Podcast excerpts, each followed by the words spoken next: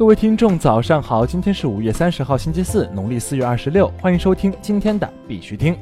以下是昨天行情。截止到昨天晚上十七点，根据 Coin Market Cap 数据显示，全球数字货币市场总市值为两千七百亿七千三百五十七万美元，二十四小时成交量为八百零三亿零七千二百七十四万美元。比特币报八千五百九十五点六一美元，较前一天跌幅为百分之一点三八。以太坊报二百六十七点四四美元，较前一天跌幅为百分之一点零一。昨天的恐慌与贪婪指数为七十一，前天为七十一，等级仍为贪婪。目前大盘处于一个缓慢震荡上行的过程，整体走势依然偏强，市场情绪依然多头占优。接下来行情大概率会在高位八千五百点到八千九百点区间继续震荡整理后择机选择方向。如果跌破八千二百点到八千四百点这一区间，建议出来保持观望。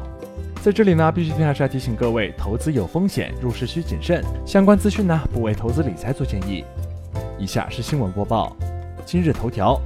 欧洲央行执委表示，加密货币资产不受到主权国家的支持。据今时消息，欧洲央行执委莫施表示，加密货币资产不受到主权国家的支持，而且必须对比特币和区块链加以区分。稳定币不能替代欧元。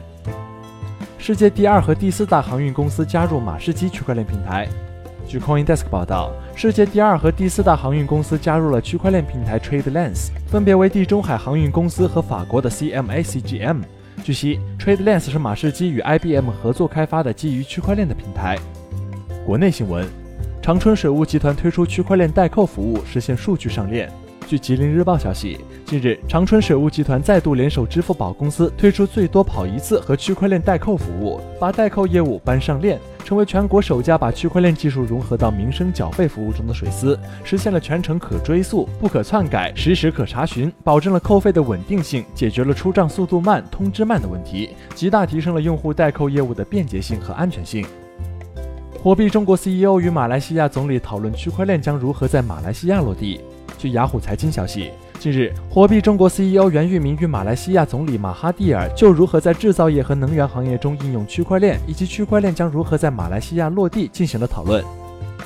OKEX 交易所成交多笔巨额单，价值高达两千七百万美金。据合约地数据监测显示，OKEX 交易所出现了多笔巨额多单成交，其中 BTC 成交十笔，共计二十四点五六万张，价值高达两千四百五十六万美金；ETH 成交一笔，二十点七二万张，价值两百零七万美金。XRP 大单成交一笔，共计四点一六万张，价值二十万美金。合约地入驻实盘分析师 One Love 就此报告分析认为，近期的资金巨额涌入，显示出牛市到来的迹象。数字货币市场依旧长线看好，短线需要几次调整。BTC 支撑位将在八千三百二十五美金附近。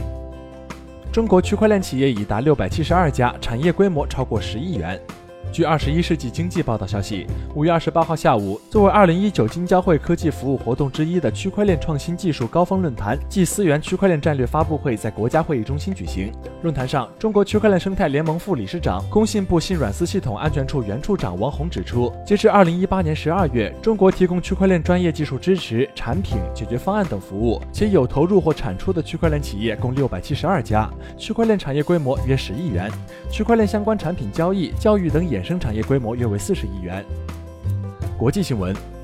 迪拜政府和阿联酋银行合作推出区块链抵押贷款平台。据 Cointelegraph 报道，迪拜土地部已与阿联酋马什拉克银行合作，推出了一个基于区块链的抵押贷款平台。据悉，该平台将作为抵押记录的储存库，并可确认抵押是否符合注册政策。此外，该平台将调节房产销售后发生的持续更新，例如记录清算和付款违约或抵押贷款的更变。俄罗斯诺夫哥罗德州测试区块链公共管理应用程序。据 Cointelegraph 报道，俄罗斯诺夫哥罗德州正在测试基于区块链的 CTN 应用程序，以完成公共管理任务。该州居民可以使用 CTN 申请在基于区块链的 Vostok 平台上报税。此外，还包括可验证诺夫哥罗德居民的身份，以及能够通过公共服务 Goslugi 的在线门户跟踪居民支付给州预算的支出。澳大利亚证券和投资委员会对加密货币公司 OneCoin 发出正式警告。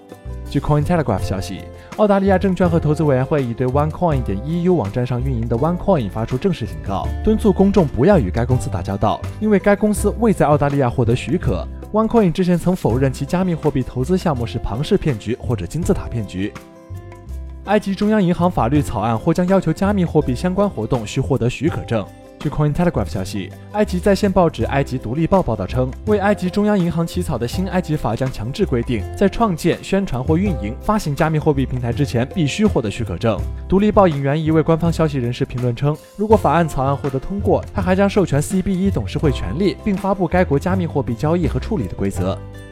好了，今天的必须听新闻播报就到这里。更多区块链资讯呢，请关注我们的微信公众号 b i x u t i n g 小划线，也就是必须听的拼音加上一个小划线。喜欢的呢，点赞收藏，记得分享给身边的小伙伴呢。最后呢，感谢各位听众的支持，祝大家度过美好的一天，我们明天见。